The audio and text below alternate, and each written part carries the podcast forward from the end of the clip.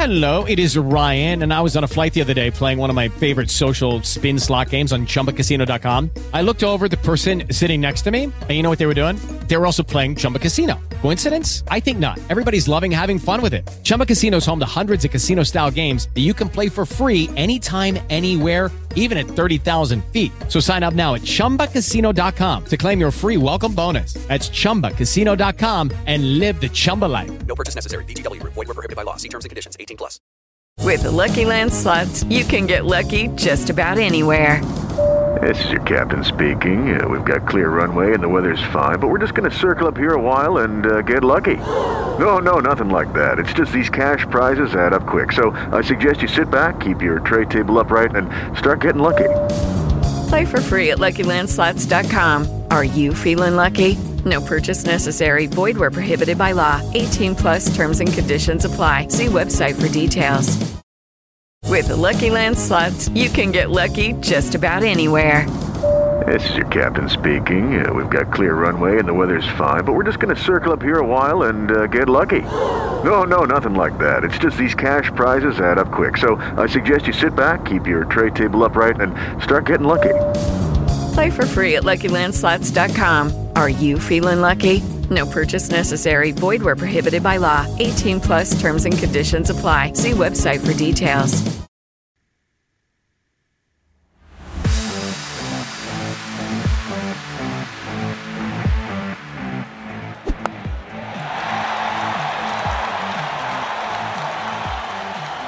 Hello, and welcome to Slogging It.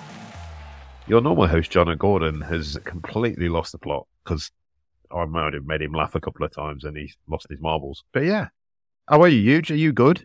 I'm very well, thank you. I mean, I'm just I'm just going to interject here. I cannot believe what has just happened. For those of you who are listening to this, Robbo, right, has turned up a night late, couldn't be asked to compile the interview, the brilliant interview that you're going to hear Eugene and I do with Jack Brooks later on, and now has decided to come in 24 hours late and take over the sodding podcast. We'll get to you in a minute, Simon, because we've got serious issues to talk about. Eugene, last night, brilliant. I mean, what I've noticed from the interviews that only you and I have done, you know, of which they're, they're now, you know, plenty, they seem to run really smoothly. So maybe it's just something we consider as a maybe we maybe we start cutting Simon out of the loop rather than his wife cutting him out of the loop. What do you think? Uh, I suppose, John, from my perspective, you know, it's really easy to give Robbo a hard time. However, it is much easier when there's only two people interviewing one. So if you were missing, I think Robbo and I might be able to interview a person almost as good. I'm not saying as well because you're very good at what you do. The one person that has to be involved in all of the interviews, though, is me. And that's only to make sure it runs technically because you two are buffoons. Brilliant. So what I've found out in the last 30 seconds is you're both a pair of pricks. Yes. I, I mean, yes. I'm, I'm a big fan of Eugene. I, I think his work is tremendous. Simon, how how are you, mate? We have missed you. We have missed you. I'm good. I'm good. I, I'm, I'm genuinely gutted I missed last night because I was very much looking forward to him. We had a nice chat at the Towers Christmas lunch. And Don't remember I was, No, I knew you wouldn't be able to. So I was actually quite looking forward to it. Unfortunately, yeah, I had to, I had to miss it. I was, I was, Jono is partially correct, partially incorrect. My wife's decided that she wants a couple of rooms redecorating, renovating before Christmas. Sometimes she doesn't always know what goes into these things. And yeah, so I've had to rewire part of the house and chase, chasing, cutting I will- into painting, decorating. But if building control are honest, listening, my electrician has definitely done it. That's what I was about to say. I, I, I knew you worked for National Grid. Yeah, Did qualified. No, you were an electrician. Yeah. For the benefit of the tape. The benefit of the tape. so talking of talking of last Monday briefly, I think I basically had to completely reintroduce myself to Jack last night. That's like, hi mate, nice to meet you. I'm Jono. He's like, yeah, we we've met. Yeah, for, for, for a good 40 minutes as well. Yeah, yeah. If you can see Jono, I've only got an eighth of my ear left because you managed to chew the other seven eighths off whilst at the uh, Taz Christmas lunch. Was that? "Oh, yeah, like nice, nice. Anyway, plenty to get through. Obviously, the, the Jack interviews coming up later. More nicknames and hairstyles, some of which have been absolutely sensational hairstyles over the years. By the way, we will be, you will have seen or maybe be seeing a, uh poll that we're going to run about Brooksy and his hairstyles on on our Instagram feed. We're going to see which one of Jack's Brooks looks is most preferred by the listeners. So say that bit. yeah, well, that's it, mate. Alliteration or something like that, or just rhyming stuff. But but yeah, so that's coming up. Look, we we have got to talk cricket because that is what this podcast's about. apparently, look, we can't not start with record-breaking England. I think we'd won two tests in Pakistan in the last twenty-six years, and Ever, ever, ever. and now they've just won two in a fortnight. Yeah, yeah. That, it turns out they're, they're, not the worst at cricket. I mean, it's it's been really interesting listening to the people talk. I think they broke the record as well in their foreign last game for hundreds in a year by an England team. They they've he, he Ben's in listening to Ben Stoke. I don't know how anyone can listen to him talk and not just be very very impressed by him, by his theory. I know we had a, a good chat about him a, a while ago. I massively believe he basically going, "This is how I'm doing it. I'll rely on these people, and that's it." And balls to everyone else, whether it be the suit, whether it be anybody else that he thinks is around him. And, and, and I think he's just very, very impressive and he's freaked the players up, him and Brendon McCullum and Rob Key. Rob Key, I don't think he's getting enough credit at the minute. I think he, he deserves a lot, a, an awful lot of credit for the appointments and the, it feeds down, doesn't it? And, Yeah, and so, so yeah, they're just, and the way that they're playing the game is very exciting. I don't think any of these have been dull, which compared to the last 120 years of Test cricket in Pakistan can't necessarily be said. no, huge. Yeah, I can't agree more. It's it's an interesting one because I mean, as you'll hear in the interview, you know, even current players that are still playing in the first class in the first class arena are actually starting to watch cricket again. Mm. I mean, Jack was telling us that he was actually watching on day five on the way to the Tabs lunch. So you know, he was watching or listening on on on TMS or whatever it was. But yeah, you know, they are playing an unbelievable brand of cricket and. I know we'll talk a little bit about Australia and West Indies in a second, but I am most definitely looking forward to the Ashes. I think, you know, two of probably the best test sides in the world now are going to go head to head in the summer. So, yeah, very much looking forward to that. More on the Ashes in a few weeks. A couple of things that I just want to mention. First of all, Harry Brook. Now, during the recent World Cup T20, you may remember I said, I don't think he's that good. That's aged well. So that's- nearly. that's- That's that's- aged nearly and, as well and, as and I said Ben Stokes comments. should, yeah, I was going to say Ben Stokes shouldn't be in the side. I mean, you know, he's done all right. Oh, was, so, along with the draft, we're also shit at picking players. exactly. So that's my first apology of this week, having apologised to my entire family last week. First apology this week, Harry Brook. Sorry, mate, completely misjudged you. The second thing I mentioned a couple of weeks ago when we were talking, we were looking at the test matches in Pakistan, and I said if the first one's flat and we win, they will prepare a turner, which came to pass. Although it only really turned on day one and day four. And then I said if we win the second one, then they will prepare an absolute raging Bunsen. So I'm really interested to see what the the final pitch in where are they going for the last test match? Karachi. Yeah, so it'll be really interesting to see whether that turns square from ball one or just ball three. So yeah, I mean, look, obviously great to win this, but eh, they the the commentators and the the pundits talk about England taking time out of the game. I would like to suggest that actually by batting in the way in which they do, they put time back into the game, knowing how difficult it is to take twenty wickets in those conditions. But you know, Jimmy, Jimmy, Jimmy, Jimmy, just, I mean, the, the he's just got it, hasn't he? I mean, he, he seems to get better. Yeah, he's just quite good, isn't he? He, I, I read some weird stats about him the other day that he's he's the second leading wicket taker in the subcontinent, overseas wide, behind only Dale Steyn. His average since his 35th birthday is 21. He's got more wickets than anyone ever from the 35th birthday onwards Wow. It, and it just it's the way that he doesn't matter to be what the conditions are. Even in the test match where England were going at seven and over and Pakistan went at three and a half, he still went at something One point seven or one point eight. Yeah. yeah.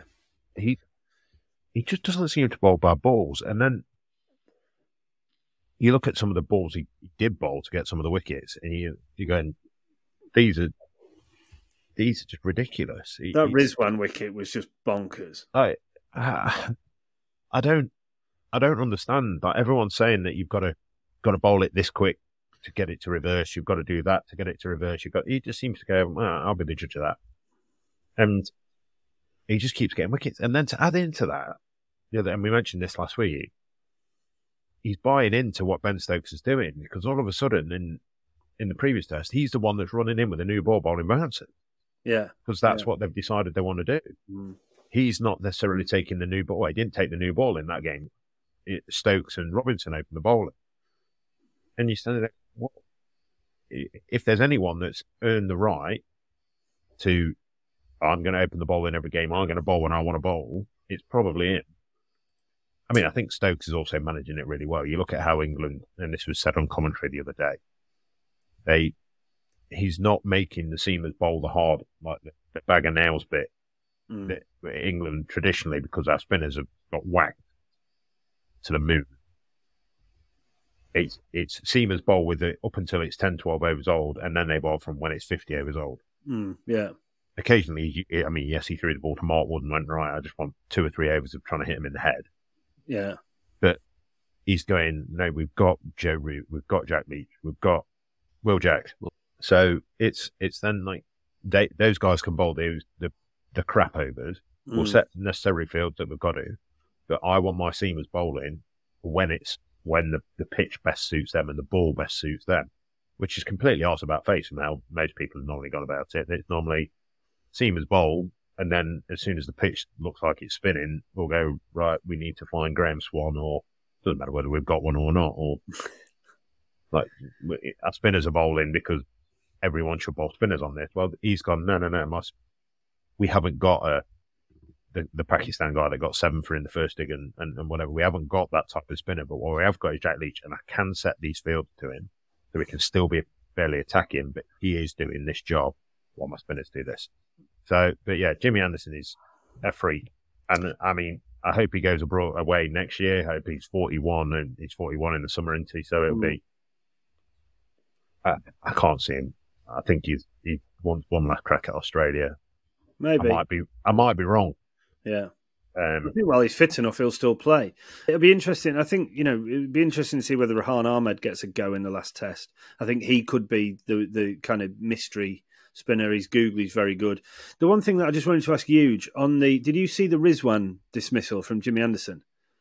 That must have, Unreal. that must that must have reminded you of something at Rains Park in LMS. I, it doesn't ring any bells. No, No, not at all. No?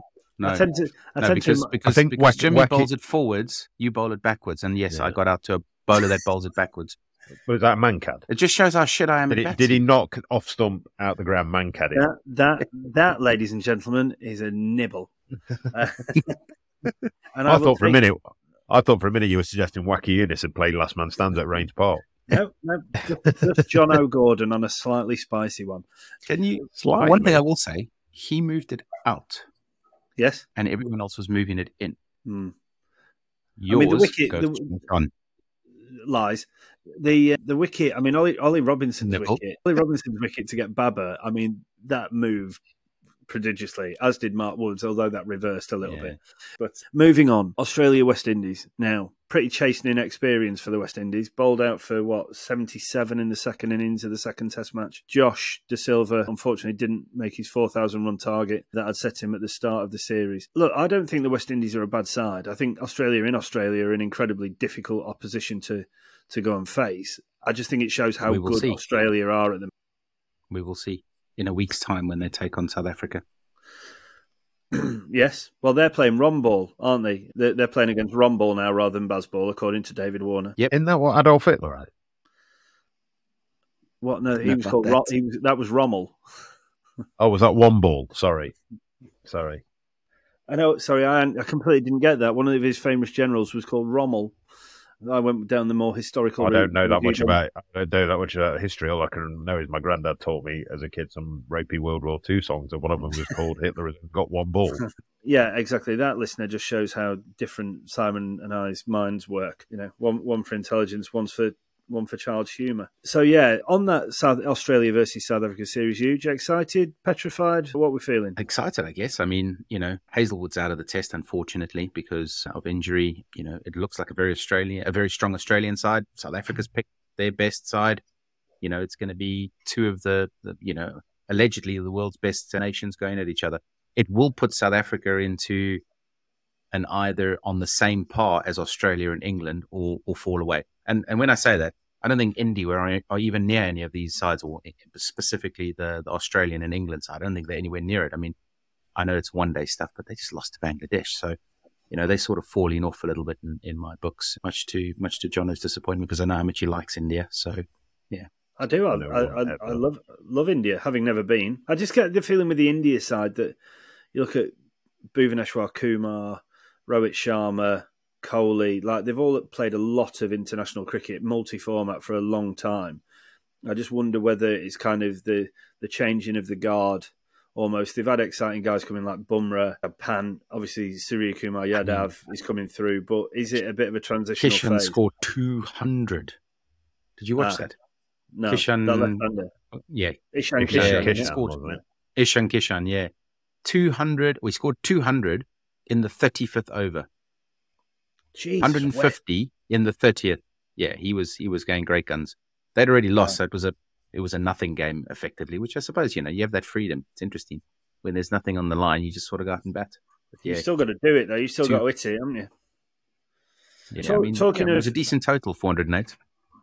Talking of people or Josh Hazlewood being out, sad news today about Freddie Flintoff. He's been airlifted to hospital, having had a suffered a pretty bad crash on the set of Top Gear we hear. Yeah, it's apparently it's not it's non-life threatening, and it was more. It's now kind of a cautionary number, but yeah, airlifted to hospital. He's he's turning into like the Richard Hammond of that show, isn't he? Where everything he drives, he just writes off. He's a bit bigger than Hammond though. That's not odd. no.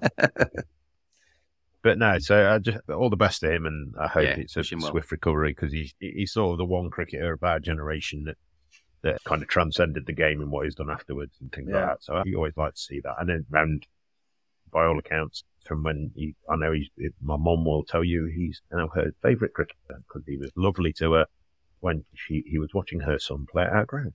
Ah, well, there you So- go. Very nice, very nice. On to, on to obviously, best wishes, Freddie. We, as, as Simon says, wish you a very speedy recovery. We're now going to move into the interview with Jack Brooks that Eugene and I did yesterday evening. So, brilliant guy. We had loads of fun with him. We probably had an hour with him before we recorded, certainly an hour plus after. Just a, just a great guy to be around. Covers a lot about mental health, his own journey, his own kind of self exploration, and just a really, really interesting interview. Probably one of the two best that we've ever done. So, yeah, we'll enjoy this and we'll see you on the other side. Right, ladies and gentlemen, tonight we are joined by an absolute legend of the game. This is going to be not only a brilliant, but probably one of the funniest interviews. I'm calling it early, so I hope he doesn't let me down. But we welcome the legend that is Jack Brooks. How are you, mate? Good evening, chaps. Thanks for having me. It's very kind welcome, that Jono. Thank you very much. You don't put a lot of pressure on me. you said he's going to be funny. That automatically makes me not very funny. Well, talking of funny, I think the, the, the best place to start is last Monday. And obviously, we it's the first time we've actually physically met in person. And I'd just like to know what kind of, I mean, I'm really surprised you're here because I, it'd be really interesting to know what kind of impression I left on you at the Times Christmas lunch. Well, you were well oiled. And to be honest, I was pretty keen to come and chat to you, having spoken over the internet a couple of times. And we've been in a Lord's Taverners group together for a while. And I've Yeah. tried to do as much as I can for the Tabs over the years without actually ever playing any cricket for them. So anyone who's Tabs based is a, is a good person in my book. So, um, yeah, I'm honoured to be uh, as a guest on here. But yeah, you were very well oiled last week when we last spoke. And I see guys, if you can confirm that. Yeah, yeah. I mean, uh, it was well covered off in, I think, last week's episode where Eugene and Simon basically spent an hour just saying you were absolutely battered and just telling story after story about me, which I've, you know, I spent, I spent every time I spoke last week, I was apologizing to someone or something. Like the interviews that we did after the lunch, I think would have been okay had we have done them before the lunch. But two bottles of red wine and 10 bottles of Peroni later, I was neither youth nor ornament to anybody, as it turns out. So- Festive spirit. yeah, exactly. And it's all for the tabs. You know, the the seven hundred pound that I spent behind the bar or whatever it was for three bottles of Peroni at the hotel we were we were using. Surely that's all going to the tabs and not, and not direct into the uh, the bank account at the hotel. Anyway, It first thing I want to cover off. yeah, probably. Right, I'm just going to share my screen because I've got three things that I must show you, and I want to know what your favorite is. So, over the years, you've had you've had some hairstyles with the kind of swept across, kind of curly, come Susan. Boyle esque. I mean, that's yeah, that that's the is- one. That's the one. that's that is that is that where the Subo nickname comes from? Do you know what? I, when I joined Northants back in 2000, and, well, I was trialing in 2008, but I signed in the winter of that of that year. But yeah, the S and C coach at the time, Ross Stewart, who then went to Worcester for 10 years. It was 2008 was when Subo, Susan Boyle, what full name, was on Britain's Got Talent, I think it was. And for some reason, I uh, when I got my hair cut a bit shorter because when I turned up, it was like shoulder length. It was real long. It Might be below my shoulders and I got my hair cut into that sort of mid bob type curly bob thing. And you know when someone says something and you bite straight away. He called me Sue Yeah. Bell, Susan Boyle, and I made the mistake of going, I look nothing like her. I bit hard. And he laughed. He was like, Well, that's sticking then. And then I've been, I've been carried that for the last 15 years. And then for most of it, I've embraced it. I just feel like that first few weeks, I hated it. That's kind of why it stuck. But yeah, it's, it's uncanny that I've got the similar facials to, to her, really. I haven't got the talent. I was going to say, Yeah. I was hoping it was a, a shower story when you were maybe singing, and that's where you picked it up from. Got nothing to do with your hair. That's I was hoping But, um, that as yeah. well. You, yeah. I, I was hoping No, you'd be a great singer. I'm rubbish on karaoke. I'm sorry. Shame, real shame. Right, this one. This is this must be next, or is this pre that? So that was pre. That was at Northants with said shoulder length hair. That would have been 2010 in my first summer as a first team, I reckon. I actually think that was That's a strong one. I can name. Pretty sure I got Sam Northeast out in that particular wicket, and I got told off for giving them a send. It was the only time I've ever sent someone off, and I think I was just overly pumped up, and I was acting like a bit of a dick. So it makes me cringe that photo. But yeah, All right, I, we'll, we'll move past. I look very young there, isn't I? I look very young. and then finally, I mean, so for, the- for the listeners, this isn't just a show and tell. Oh. We, we will be making these photos available on our social streams because I think we're going to start a poll as to which, what, what's your favorite Jack Brooks look? That's what we're going with. Your favorite Jack Brooks look. Now, this, when I saw this on the internet earlier, I actually couldn't decide whether it was Wolverine, Jack Black, or you. So it was uh, COVID, wasn't it? It was like the Bob Willis Trophy year, I'm pretty sure. And my missus hated it. And I, I said, look, I'm going to do it for a month. I'm going to see what it ends up looking like, but just stick with me. She hated me for that month. So I basically tried to, tried to adopt a poor man's Wolverine, but also embracing the West Country sort of lamb chop image. And I just, yeah, I'm not, I'm not afraid of just making myself look a bit of a dick now and again, to be honest. That's good though. That shows, you know, masculinity, security, maturity, all of which you're well known for. I think. Anything to cover up massive flaws. We we have touched a little bit on nicknames, but after much research on the internet, we have found a few more, and we we we we're sort of interested in where you've got some of them from. So, just to name a few, there was the the headband warrior, which I suppose I think we know where that one comes from, but there was a couple more: the ferret, Don Junior, Yorap, and the animal.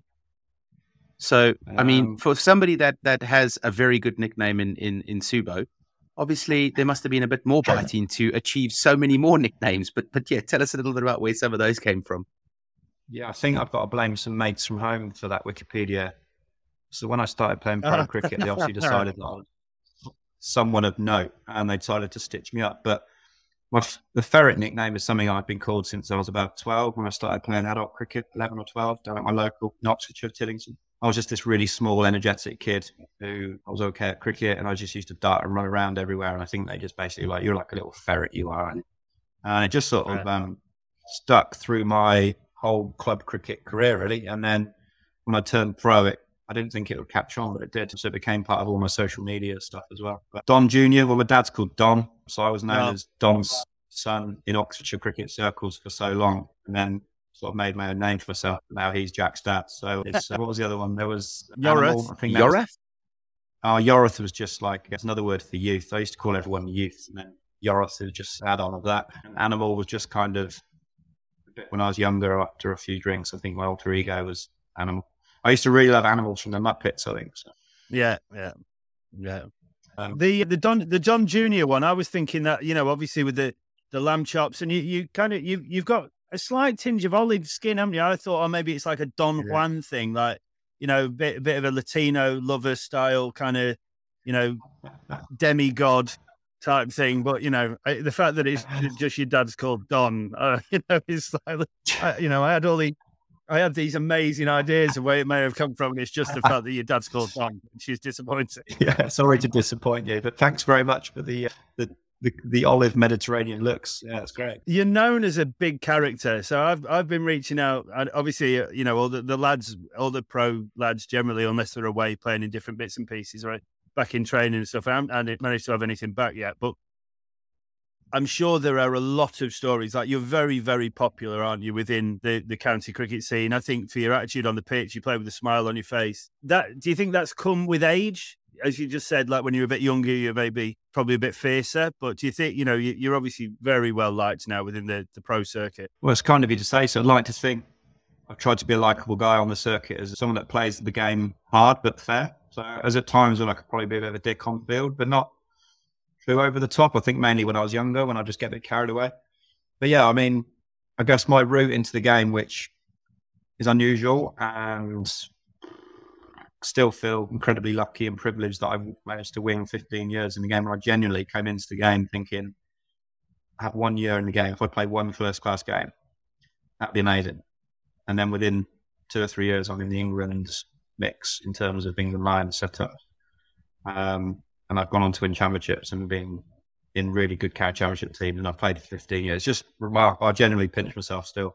But I think I still play the game. I always have the mantra that cricket, a bad day in cricket, if it's your job, is still a better day than the in the real world than a bad day like in, in the real world. So like, yeah, yeah. if I drop a catch or get no runs, no wickets, like it's still playing cricket for a living, and it's still better than the the option of real world for me. Not everyone would feel like that, but I could park bad days and bad moments quite quickly. I just tried to have a laugh and try and bring everyone together in an environment and change room. I love being around people. Always been a bit of a joker, a bit of an idiot. I love socials. I love the change room environment. And I don't know yet. I mean, people can say character and all this sort of stuff around it, but I just being myself and just tried to be a likable guy who's having fun, really. And hopefully it shows. And I get that. I think I've always wanted to play the game how I'd want to watch it. I grew up yeah, yeah. adoring characters like Darren Gough, Curtly Ambrose, Allan Donald. They were my three heroes growing up, and they were all unbelievable bowlers. I'm nowhere near the quality of those, but they all had massive personalities for very different reasons. And I think I was just drawn to personalities and people who were not just, a, I suppose, a little bit different in a way of how they go about things. And also Jason Gillespie, who's ended up being an unbelievable mentor for me, and to work under him was incredible. And he's the coach he's got the best out of me.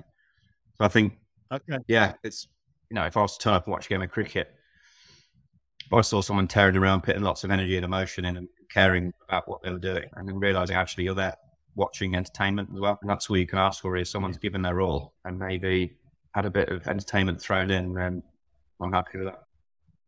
You mentioned that you sort of were really lucky in the way you came into cricket. Do you want to elaborate on that a little bit? I don't think everybody quite knows. I mean, there's a lot of aspiring cricketers out there that think that you have to be in a setup from an early age and you have to go through the relevant, you know, county group stages. But tell us a little bit about how you sort of got into to where you are. Yeah, well, I grown up in Oxfordshire. It's obviously not a first class county. All the Oxfordshire youngsters now, if they're any good when they're younger, get picked up by Sussex. And historically, when I was growing up, it was Gloucester. I remember going to a session at 13, 14 or something, just not liking the whole vibe of it. I don't know. I just was very naive, very insecure, probably very immature physically, mentally, and just thought, no, this isn't for me. I like to play cricket for enjoyment. I'm about my depth here. But I was always really good at youth age group level for Oxfordshire, going all the way up, but every single age group, all the way up to around the tens, all the way up to adult. I was playing village cricket until I was 20 at my home village team in Oxfordshire, Tiddington Cricket Club, with my brother and some of my mates growing up. And I went to Australia one winter, played grade cricket in Perth, and I think I just came back with a strong steel and attitude about the game because obviously grown up a lot and played grade cricket where you get abused for being a palm and just being away from home, sort of growing up and realizing actually I want to come back, I want to try and bowl quick, get fit, get strong, and just see how good I can be. And all I really wanted to do was be the, initially the best player in my village. then when I outgrew them, I went. Then when I went to Oxford to play for Oxford Cricket Club, and I was playing for the minor counties team, I just wanted to be the best sort of bowler in the county, really, and make a name for myself locally. Without really seeing myself any further than that, because I had no reason to really. I was just like, unless I've done something. And then I just basically got offered the chance to trial by some of the senior players who have been pros, who were connected through the uni or minor county setup. And they said, look, Brooksy, you're probably good enough to give this a crack. You want to trial, give second team trials go. So I was like, yeah, why not? It'd be good to say I've done that, even if that's as high as I've gone. Bear in mind, I'm working a nine till five in that in office as a salesman, selling industrial switches at this point. Real high end products. Like it was proper nerdy. I can still reel you off 11 digit part numbers now of push button switches. I started at Surrey. I don't know if you're aware of that, but I had my first two games in second team cricket were for Surrey back in 2008 when Alan Butcher was in charge of the first team and Nad Shahid was second team coach. And I played two games. I played first one at Taunton Vale on the flattest pitch, leather bowled, I think. And it was like, wow, is this what second team cricket is? This is ridiculous. I took none for 90 on. I think it was hard. Against, and that Surrey team had some good players in it. I remember Stuart Meaker played. Um, I think Laurie Evans. The next game I played was at the Rose Bowl against Hampshire Twos, and Chris Jordan was playing. A 17 year old lad who was at school called Jason Roy was playing. I don't know what happened to him, but he was quite good back then. Yeah. I just remember Nantie Hayward playing for Hampshire Twos, and obviously this guy was somebody who could bowl nearly 100 mile an hour. He was brutal. He was, and uh, he kept bowling short to Jason, this school kid, and Jason just kept hitting him out of the nursery ground. I was like, this is next level. Like, what am I doing here? I can't compete with this. And I'm a, I'm a 24 year old at this point, just thinking, I'm laughing. I'm a proper clubby, proper village idiot. Like, what am I doing? And I did okay, but Surrey basically, was, I was never going to get a gig. And Linners, Tim Linley was trialing at the same time. So I got to meet Tim Linley in that, that year as well, properly. We roomed together. And this is a funny story on, on Linners, Stephen. You'll love this because you know it. So that, that Taunton game, um, he also didn't drive. So I had to give him a lift to the station at the end of the game. But I turned up to my room and he had been there already. And he was washing his socks in the sink. I was like, what are you doing? You're not bought enough socks for the week. And then genuinely, every night we'd get back and he would wash the socks he'd been playing with in the sink and then dry them up overnight. I was like, "What? This guy's a different biscuit." So definitely a different biscuit. lovely bloke, mate. Honestly, he's like, I got so close to him even in those two games. I've kept in touch. Like when he he obviously moved back to Leeds when I was at Yorkshire, and I went to his coffee shop quite a lot when it was started off. He's just the loveliest, nicest bloke you'll ever meet, and. Yeah. Yeah, he was a fine bowler, and I remember him taking like seventy or eighty wickets one year with the Tiff Blacks in Div Two, and Surrey Yeah, got he did. promoted. Yeah. Yeah, And then he um, realised he couldn't he I- couldn't swing it with a Duke. yeah. Bless him. But he had his light, his name in lights for a bit, sorry, which was great. So yeah, didn't go anywhere. And then I kind of thought oh, I was going, it was like midsummer, come July, August time. And I got a call saying the Northants have got an open net this week and they've got another one the week after, which they basically invite trialists and clubbies down to come and net with the academy and second team guys, just have a look at local club cricket. So I, I, I only, you know, I turned up, took another day off work for this trial. I was there quite early, I think. So I went to the, the ball bag and bought a brand new ball out the bag and just ran in and bowled bounces for an hour and a half at some very hungover Northants second team and academy players. I remember Rob Newton and, and Graeme White were both there, and Mark Nelson, who, all of whom went on to be good friends of mine. And they were just like, who's this long haired idiot running and bowling bounces? Does he not know we've been out till four in the morning in Bridge Street in Northants the night before? Did he not realise this is a dumb thing? Um, but I was doing well and also impressed. Like Dave Ripley was one of the net managers and also a, a guy who was bowling coach for Northants at the time called Alan Hodgson, who I'm not sure if you'd be aware of. He's passed away. But he, um, Yes, yeah, yeah, yeah. next class county bowler, and he yeah got hold of me and was just like, "Listen, we got another net trial next week," and I was like, "Oh, wicked! Yeah, I can him. Let me know which day it is, and I'll take a day off work." And he said, "No, we don't want you to come back for it." And I was just like, oh, "What have I done wrong? Like, have I got to start somewhere else now?" He said, "No, we've got a three-day game against Warwickshire Twos here at the county ground. We want you to play in that."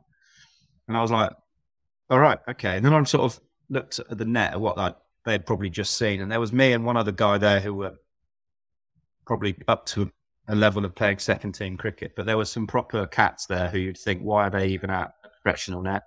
One guy turned up in full replica one day kit that year.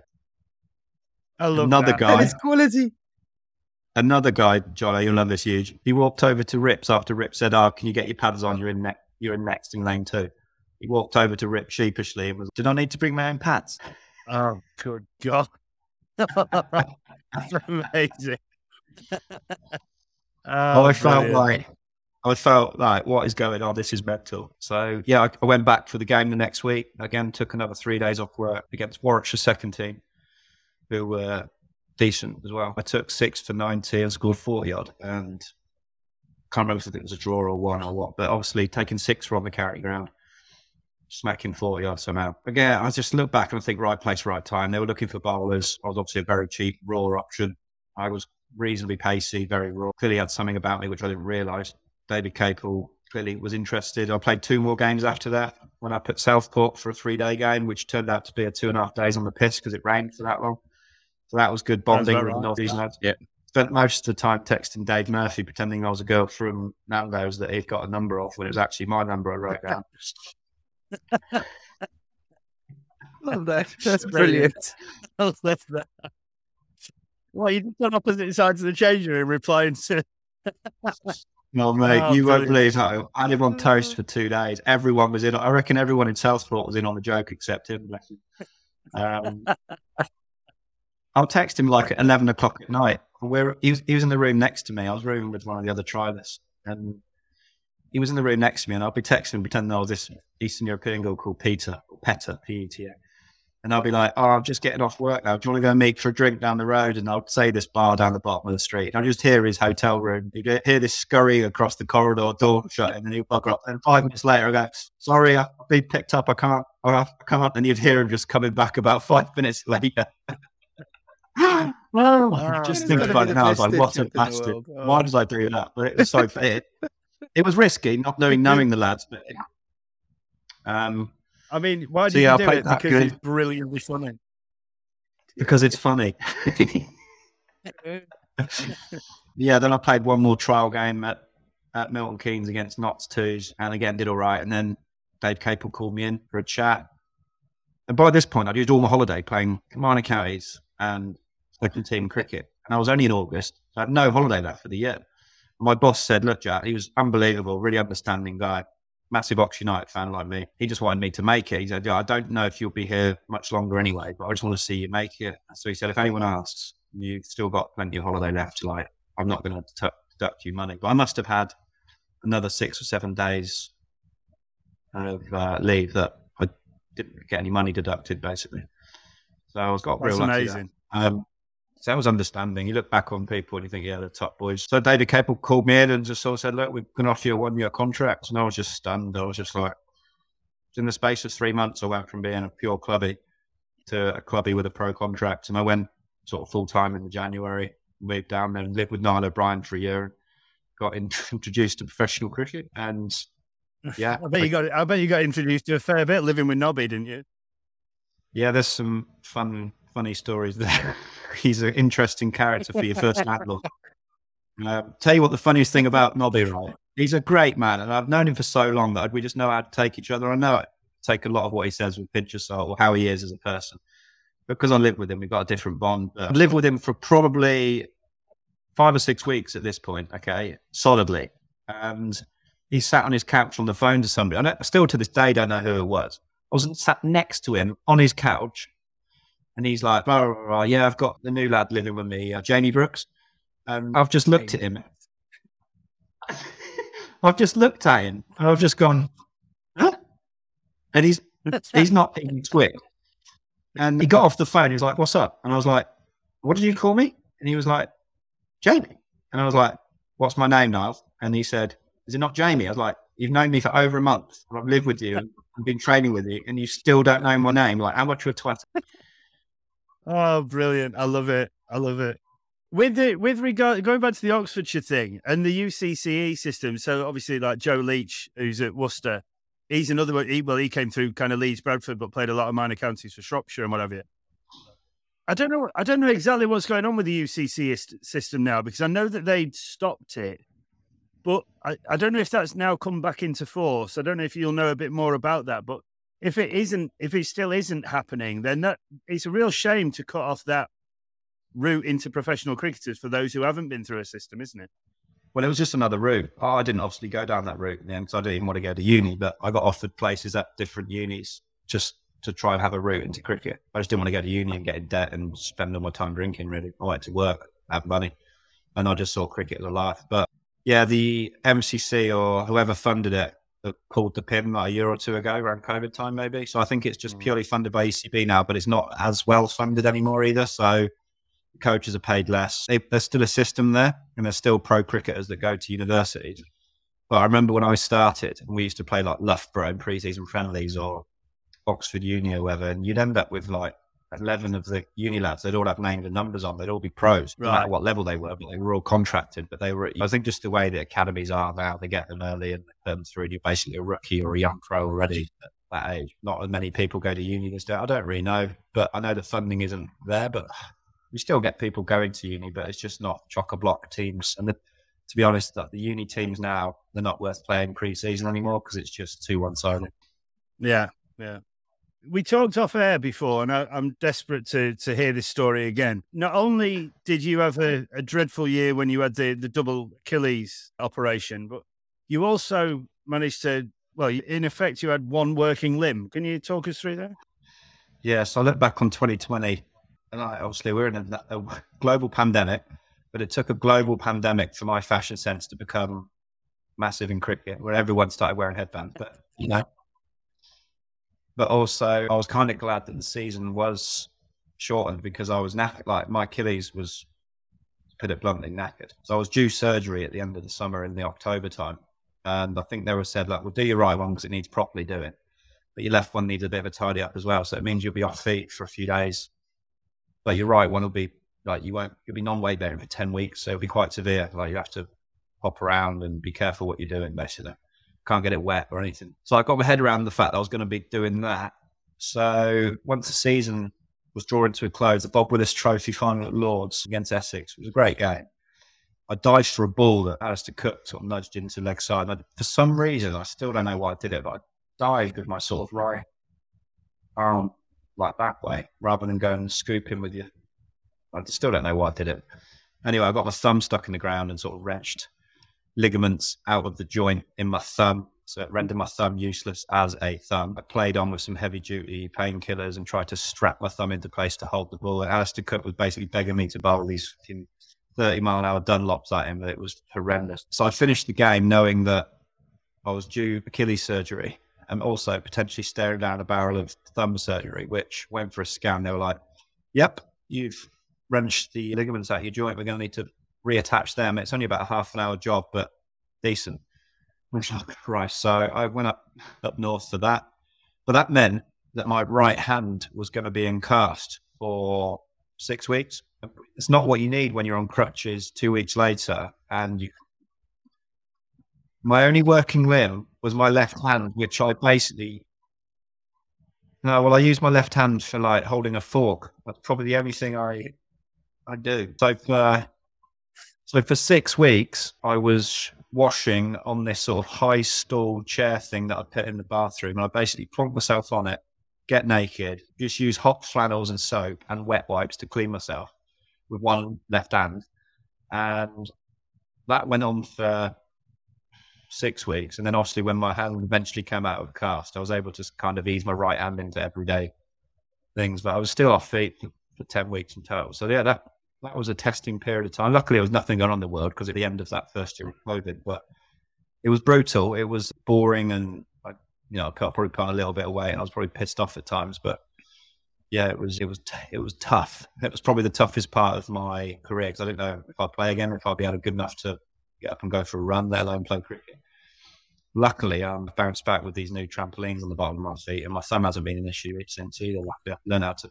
So. T- talking of COVID, you know, uh, it, it wasn't the best of times for for many people, but you know, you especially. I mean, talk us through what what got you through COVID and and sort of how you Well, initially, like like all of us, we didn't know how long it was going to last. So I thought I was going through a three week jolly to live with my missus, who I'd only just started seeing. So I packed my bags for three weeks. I was living with Dom Bess at the time in Taunton. And I was like, I'm not doing lockdown here, mate. I'm buggering off to see my missus in, in London, in Highgate. So I took a suitcase of clothes for like three weeks. And I was still there four months later with with basically clothes that weren't appropriate a few months into the summer. So yeah, I- I think I'd packed my bag. She'd sent me away a few times and we managed to smooth it over. But generally it was a good experience.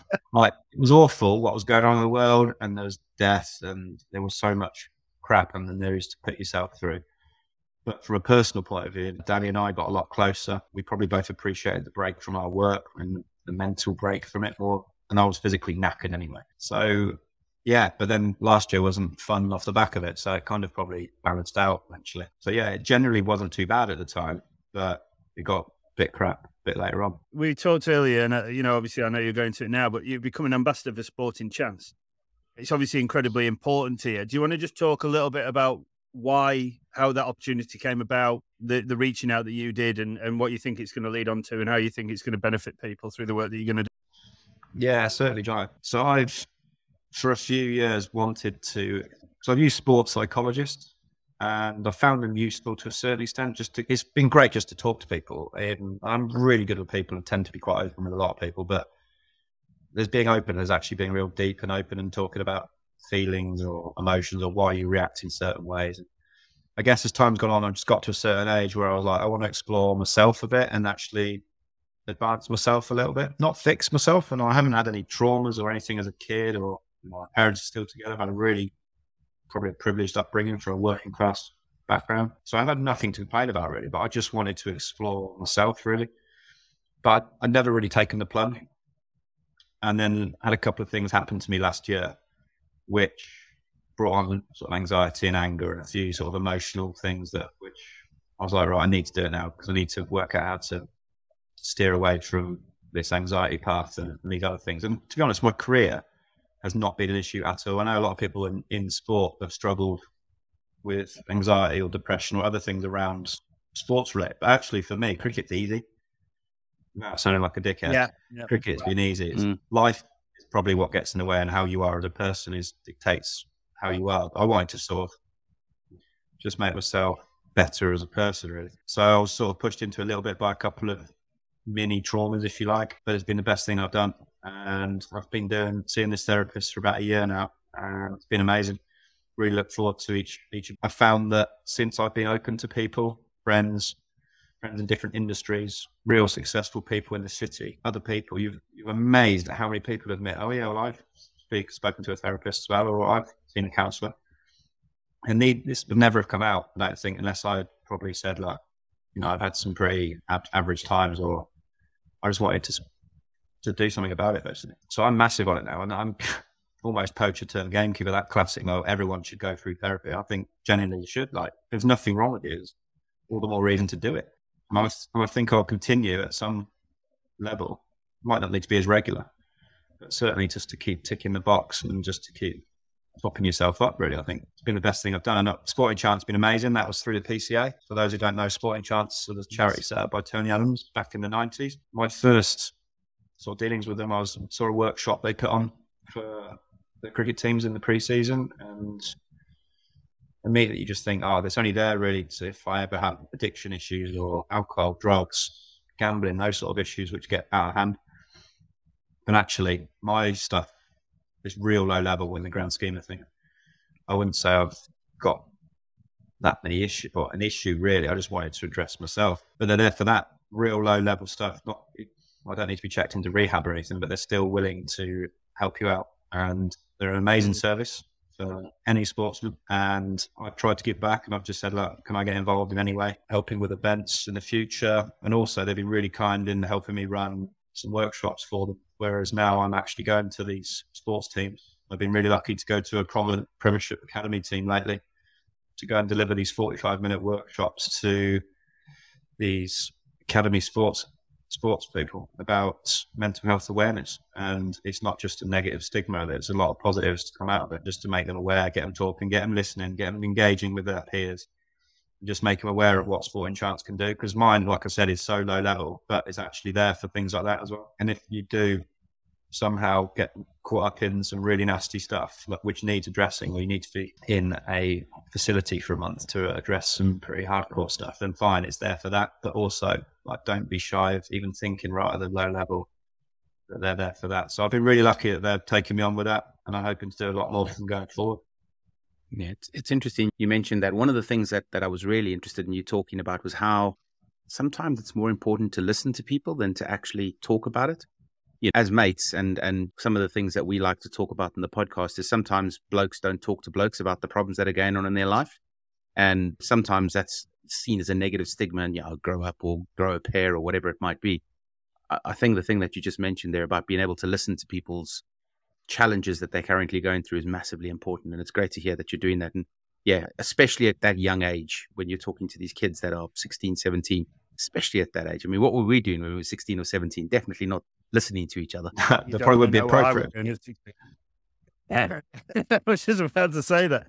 I think the the other the thing I was just going to say, Brooksy, was that I think it's amazing how you you're not you're not concentrating solely on the big stuff. I think the fact that you've identified in yourself that there are kind of let's call them it, it, let's put it in a sporting analogy, injury term analogy, if you like, like a niggle.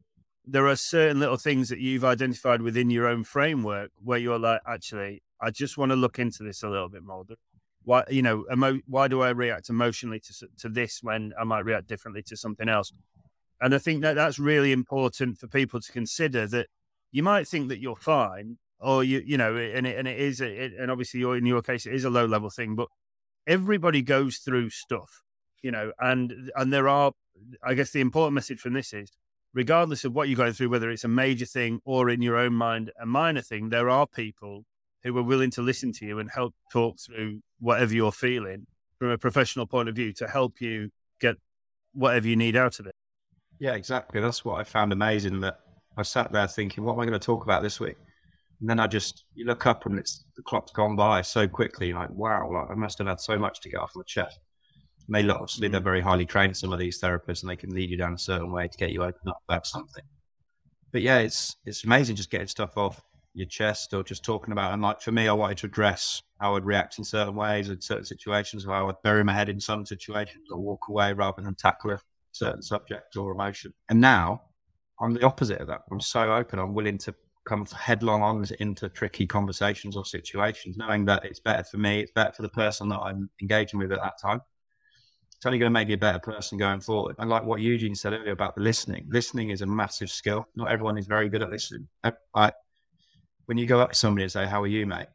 Like you're probably wanting them to go, "Yeah, I'm okay, thanks," because you're a bit afraid of them saying, "Actually, I'm, I'm struggling right I mean, how well are you able to tackle that? Sometimes somebody literally just wants to unload, and you've just got to sit there and care and listen. And actually, that is such an easy thing to do. And I found myself off the back of therapy as well, being well more, well more, like good language, isn't it? Way more. I mean, it's, um, it's very 90s. well more. I'm well more. Way more sort of grounded and aware of other people and needs. And when you're talking to someone, how much you actually listening, or you or you gagging to get your next bit of info out, or tell them about yourself and stuff. Actually, you're able just to hold back and just listen to them. So it's been amazing, really. It's been a quite some journey, and yeah, I'm I'm dead thankful that Sport Chance were there.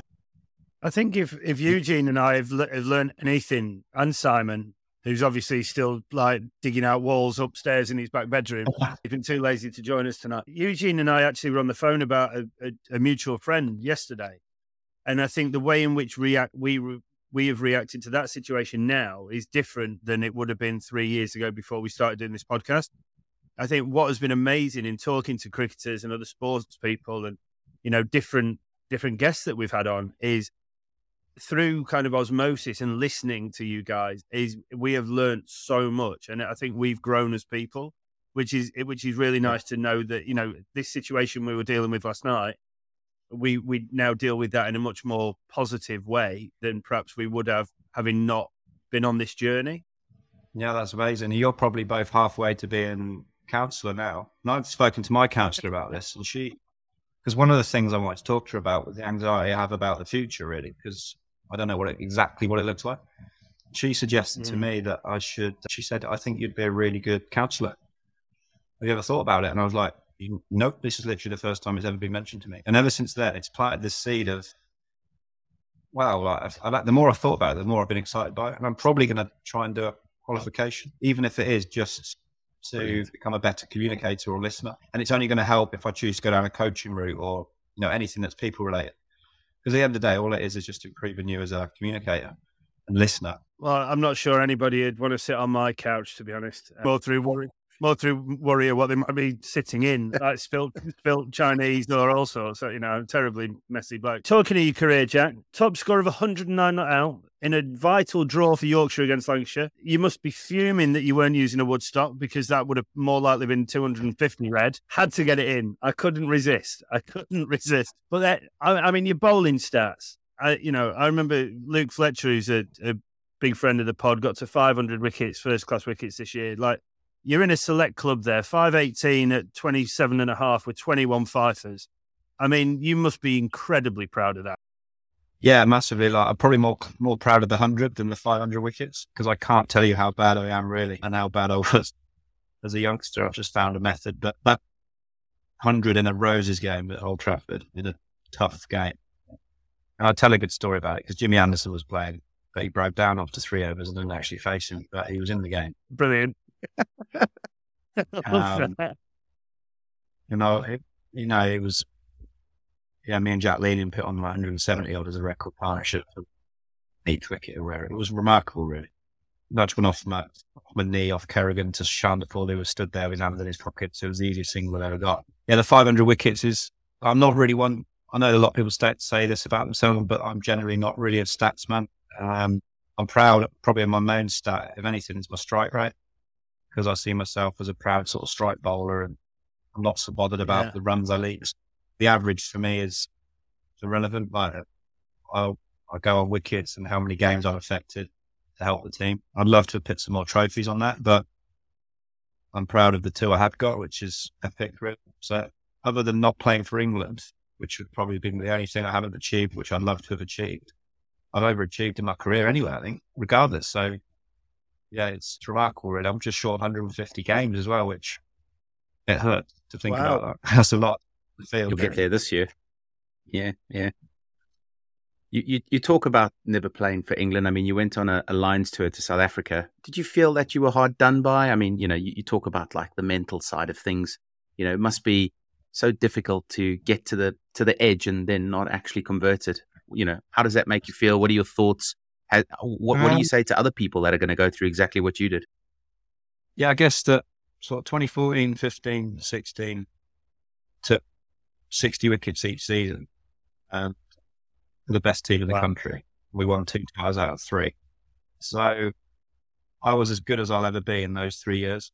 And that was the peak of my career, peak pace, peak fitness. I was confident. I'd finally got, I think for probably the first two years of that, I still had this insecurity that I probably wasn't good enough to play for England. I still saw myself as a village cricketer even though I was mixing it with some good players. But I think that 2016 sort of end of 2015, I think I've got myself into a mental state where actually I, I would probably be good enough if I did play for England. Where I kind of thought I can't be that far away now. But Anderson and Broad are ahead of me. They're never ever gonna. I'm never gonna play ahead of them, and rightly so. They're amazing. So I'd have to have done something very special to play for England. Mm. Injuries or unavailabilities or you know, it's just something a bit different because effectively I was a number 11 batter who wasn't as good as Jimmy Anderson anyway. So I felt that maybe in a different era or different timing, things had happened differently. I may well have played. And I was told by people in the know, like management and things, that I was good enough. Just, you know, couldn't quite force my way in. The only thing I was annoyed by that off the back of that South tour huge was the head coach of that tour sat me down.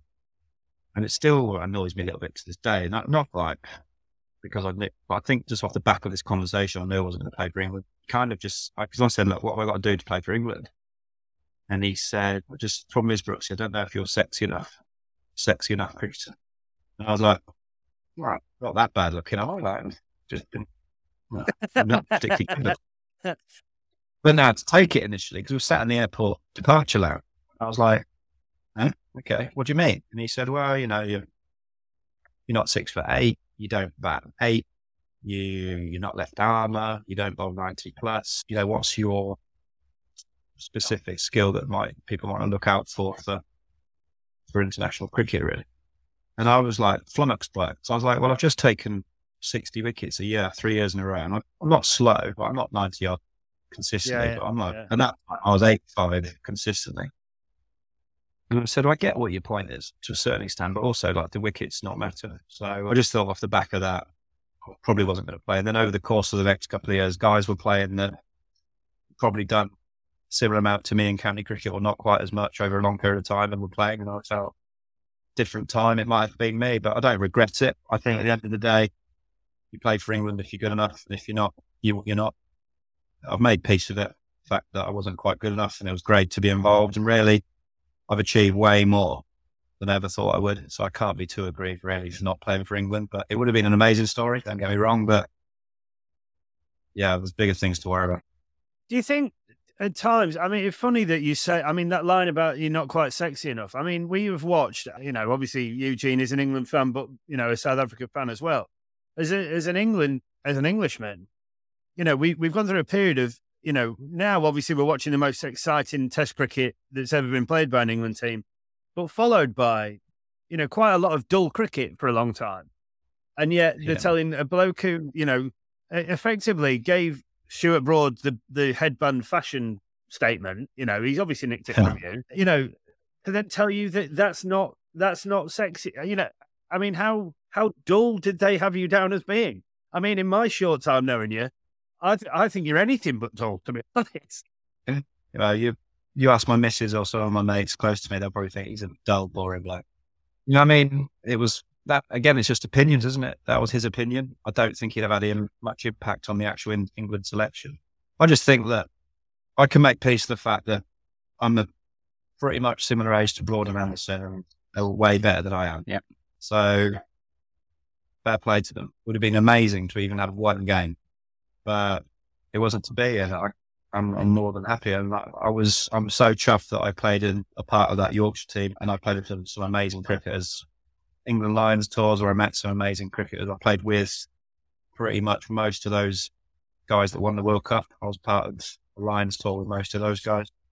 I've mixed it with these guys, and I felt like I was an equal with them at times, even though a lot of them were a lot better than me. So just to have those experiences is, is, is amazing, to be honest. And I can make peace with the fact that I leaked probably far too many runs, but I was able to chase that. I was, that was the role I was given in a good team and not worry about the runs. I wasn't selfish enough to to try and stop runs. I was just right. I'm going to go do or die, die my sword. I'm going to lob up there. If they hit it, four. If they miss it or nick it, I'm, I'm running. I'm doing laps of the square. So, um, I've, I've just tried to adopt that for my career really, and just and it's it's been a great career at the tender age of 38 there's at least five years left in you but you know what what if Yeah. if you look back on your career and you sort of look through the, the you know a, a, a- neutral lens what would you most like to be remembered by I think be remembered as a good teammate. I think is a big thing for me. I used to see in that Yorkshire changing room, and Tim Bresnan would change to me on my right, and Liam Plunkett, who's my best mate, sat on the left. And I used to look around, like, look around the changing room all these internationals. I'm like, what? Obviously, what am I doing here? And it was enough for me at times just to to know that they were okay with me and respecting the fact I was good enough to be part of that team. And actually, they would look to me to win them games. Sometimes that was just like blew my mind sometimes. And then from, I guess, I've always had a bit of affinity with supporters of the teams I've played with because I guess I'm quite a visual person and my passion and everything comes out quite quickly. So just to know that I try to always do my best and have fun. I think the have fun thing now is being promoted so much that it's all I've done my whole life really in, in cricket. I've just seen it as messing around with my mates, but taking it seriously and professional, etc. But tried not to get too carried away with down days. Just like playing sport for a living is is, is meant to be good fun. You're not being any good or enjoy it properly if, if you don't see it as some fun. I'm loving how Stokes has just gone with it and rolled it and taken it to the extreme. And some of the stories I'm hearing back from the guys when they come back from tours or test matches is just good friends with still some of these guys. It's just like, wow, like how good would it be to be part of this team? Because it's making me glued to watching Test cricket again, which I wasn't for a while. And I'm sort of I was on the train into that tabs do the other day. I was listening to TMS sat in Gale's Cafe around the corner from the hotel, just catching the end of the, the test match. Like, I don't do that. I don't do that before. Yeah. It's a great testament to the to the England side at the moment. I suppose the one thing is is do you still, you know, you, you came into cricket quite late. Do you still think cricket's just a game? Or do you see it as a job? It was you know, Simon always says this. Simon's not here to ask the question, but when did cricket become a job instead of just a, a I suppose, a nice thing that you do with your mates on a Saturday? I mean, I always got up every morning, very lo- wanting to go to work and just be chuffed to bits what I do with for a living. So I've always thought I need to give it my all. I've always felt, especially beginning of my career, that I needed to look like I fit, you know, improve my fitness, my fielding, the batting, so I don't look too shit. My bowling I was always pretty content with, but the rest of it I thought I looked proper shit up at some time. So I always felt like there was this part of me that didn't fit in.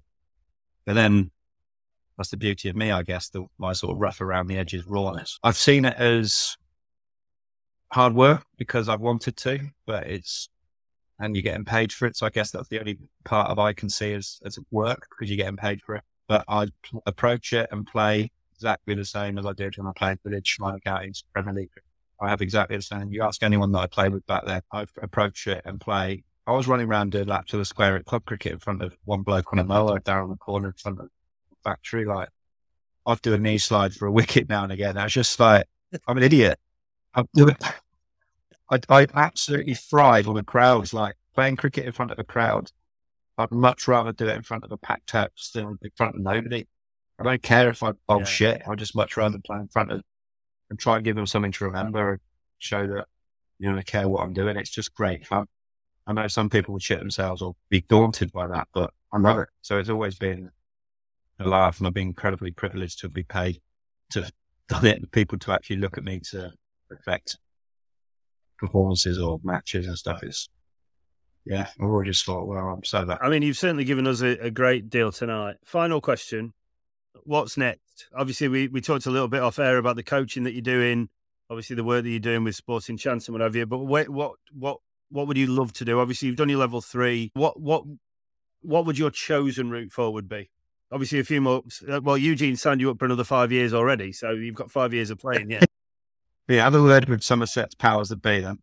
I'm going to make me overnight oats in a minute and just plan my breakfast. I'm going to look that far ahead at the minute. I might have some va- vanilla protein powder to, for the morning. See where that all fall. Yeah, I mean, I don't completely know what the future looks like. I'm exploring options. I'd love to get involved in something else sporting, whether it be events based, media, rights holders, brands, you know, some sort of sports agency, something like that. But I don't just want to be a one trick pony with cricket. And I know that hasn't always been my life. It has been a big chunk of my life and it's always been there, even as a hobby. It'd be great to explore something outside of cricket to expand my horizons, meet new people, work with people day to day. But also, cricket's been great to me and I feel like I've got probably a little bit to give back to coaching.